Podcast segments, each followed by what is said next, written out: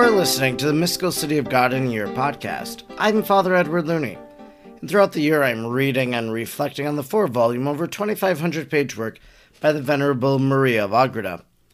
If you would like to discuss today's readings, you can head on over to Facebook and find the Mystical City of God in your podcast group, and you'll be able to share your own thoughts and insights with others who are listening and following along. If you would like to support this free podcast, you can do so by sending a tip through Venmo to the handle Mystical City of God. Let us now thank God for the life of Venerable Maria of Agreda. Almighty God, you will that all people know the saving power of Jesus' name. Throughout time, you have sent missionaries to your people who proclaim the good news. We thank you for sending Sor Maria to the Jumano people and planting the seeds of the gospel in their heart and in our land. She taught them the good news and prepared them for baptism. We look to her example in holy life and wish to be taught by her today. Sor Maria, teach us how to pray and meditate. Teach us how to imitate the virtues of Our Lady. Teach us the mysteries of our faith. Almighty God, stir aflame in our hearts the same missionary fervor of Sor Maria, so we may be as emboldened as she was to proclaim the gospel of our Lord Jesus Christ who lives and reigns with you in the unity of the Holy Spirit, God, forever and ever. Amen. Today is day number 348. We are reading from Volume 4, Book 8, Chapter 13, paragraphs 636 to 641. Instruction which the Queen of the Angels, Most Blessed Mary, gave me. 636. My daughter, the sin of ingratitude is one of the most heinous committed by men against God, and by it they make themselves most unworthy and abominable in the sight of God and the saints. For both God and the saints have a kind of horror of this vile conduct in men. Yet, in spite of its pernicious effects, there is none which men, each one in particular, commit more frequently and thoughtlessly. It is true that in order to lessen the debt accumulating by their most ungrateful and universal forgetfulness of his benefits, God requires from His church a certain recompense for this want of thankfulness in her children and in mankind. For in recognition of His blessings, the church as such offers up so many prayers and sacrifices of praise and glory as we see ordained in her. But as the favors and graces of His liberal and watchful providence are not only for the common good of the faithful, but to the advantage of each mortal in particular, the debt of gratitude is not paid by this general thanksgiving of the church each one for himself owes thanks for what he receives from the divine liberality. 637. How many are there among the mortals who during the whole course of their lives have not excited one sincere act of thanksgiving for the gift of life, for its preservation, for health, food, honors, possessions, and all the other temporal and natural goods? Others there are who, if at any time they give thanks for these benefits, do it not because they truly love God the giver, but because they love themselves and delight in these temporal and earthly blessings, and in possession of them. This kind of vain deceit discovers itself in two ways. First, in seeking these earthly and transitory goods, men are full of dissatisfaction, haste, and discomfort, and they scarcely can think of, ask for, or desire other more spiritual things loving only what is apparent and passing. Although many times their being deprived of health, honor, possessions, and other things is a blessing of God, which prevents in them a blind and disorderly attachment to such matters, yet they think it a misfortune, and as it were an injury, and they allow their heart continually to verge on destruction by trespassing upon what is finite and perishable. 638. Secondly, this deceit is known by the forgetfulness of spiritual benefits and the blind pursuit of what is transitory, so that men neither recognize or acknowledge what is beyond.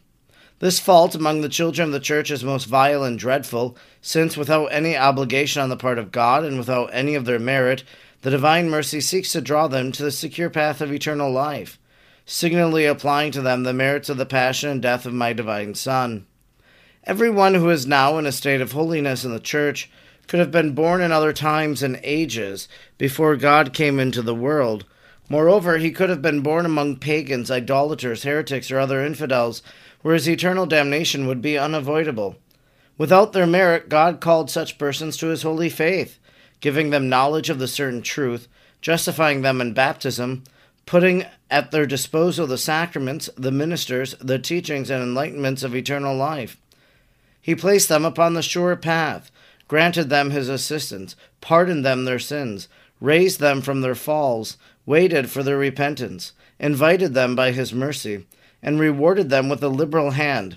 He defended them through his holy angels, gave them himself as a pledge and as a nourishment of eternal life, and thus he accumulated so many blessings upon them that they are without measure or number, and that not a day nor an hour pass without increasing their indebtedness. 639. Tell me then, daughter, what thanks are due to his so liberal and fatherly kindness, and how many men deserve to experience it? The greatest blessing of all is that in punishment for this ingratitude, the portals of his mercy have not been closed, and the fountains of his goodness have not dried up, for it is infinite. The root of this most dreadful ingratitude in men is boundless desire and covetousness for the temporal, apparent, and transitory goods. From this insatiable thirst grows their unthankfulness. For as they hanker so much after the temporal goods, they undervalue what they receive, and give thanks neither for them nor for the spiritual goods. And thus they are most ungrateful as well for the ones as the others. In addition to this unbearable foolishness, they are guilty of a still greater one namely, that God, not for what is necessary to them, but for things which are injurious and will bring about their eternal perdition, among men, it is considered mean to ask a favor from the one they have offended, and still more outrageous to ask a favor for the purpose of committing a still greater offense. What must we then say of a vile earthly being, an enemy of God, when he petitions his Creator for life, health, honor, possessions, and other things, for which he will never give thanks, and which he does not intend to use for any other purpose than to offend the divine giver? 640. If, in addition to this, such men never thank God for having created them, redeemed them, called them, borne them with patience, and justified them, prepared for them the same glory which He enjoys, and if, while expecting this glory, they do not even ask for the grace of acknowledging and repenting of their sins, they certainly show nothing but the utmost temerity and presumption. I assure thee, my dearest, that this is so frequent ingratitude toward God is one of the most certain signs of reprobation in those who are guilty of such forgetfulness and carelessness. It is also a bad sign when the just judge confers temporal blessings upon those who ask for them in forgetfulness of the blessings of the redemption and justification. For all such, oblivious of the means of their eternal salvation, demand but the instruments of their death, and to yield to their demands is no blessing but a chastisement of their blindness.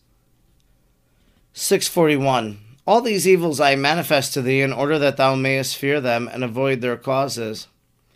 But remember that thy gratitude must not be of the ordinary or common kind, for the blessings thou hast received go far beyond thy knowledge and power of appreciation. Do not allow thyself to be deceived into shrinking from proper acknowledgement of graces on the plea of humility.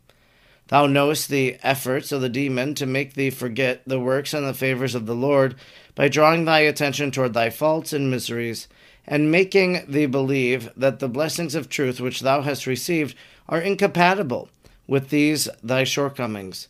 Begin in earnest to cast off this deception, and know that the more thou ascribest the good, thou receivest from his bounty to him alone, the more dost thou annihilate and humiliate thyself, and that the more thou owest to him, the less able thou art to pay thy debts, since thou canst not pay even for the least of his favors.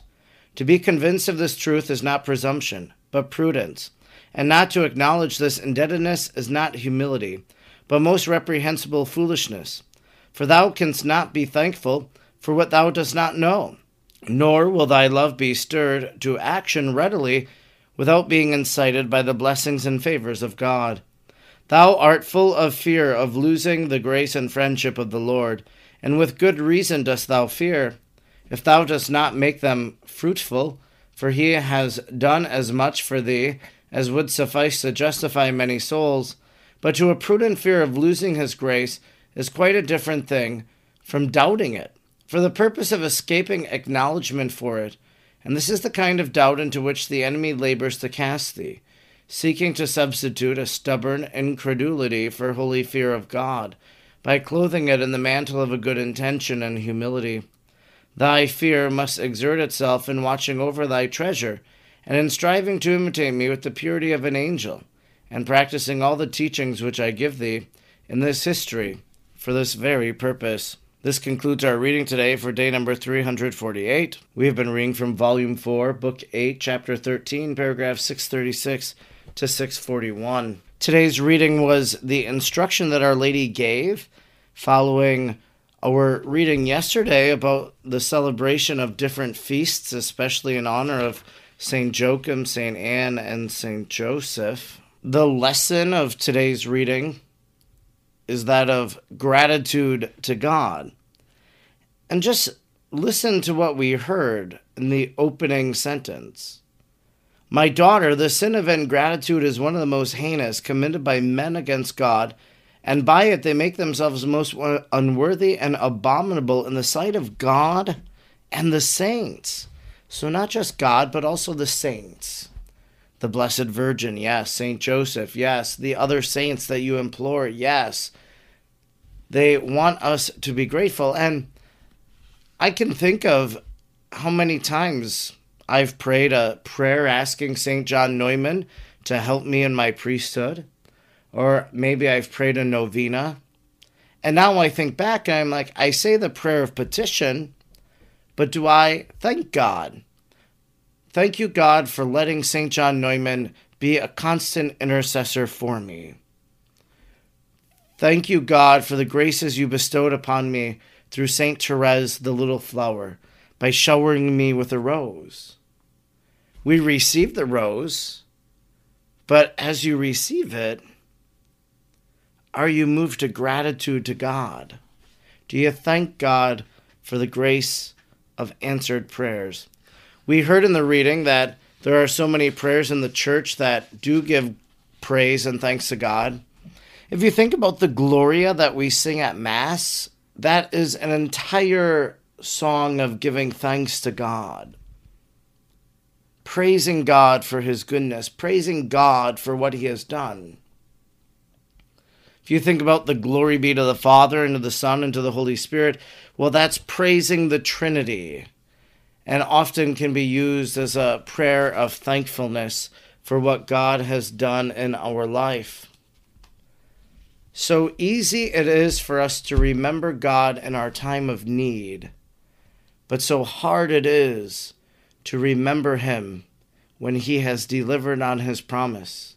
May we always be thankful for the good gifts that God gives us, for the gift of the Holy Eucharist that nourishes and sustains us for the gift of reconciliation, which forgives our sins and helps us on our path to the kingdom of heaven, for the gift of his death on the cross, for our redemption, and thankfulness for the resurrection by which we are promised eternal life. I'm Father Edward Looney, and throughout the year I'm reading and reflecting on the four volumes of the Mystical City of God I'm grateful you joined me today, and I hope you'll join me again tomorrow. Until then, may God bless you, and Mary pray for you.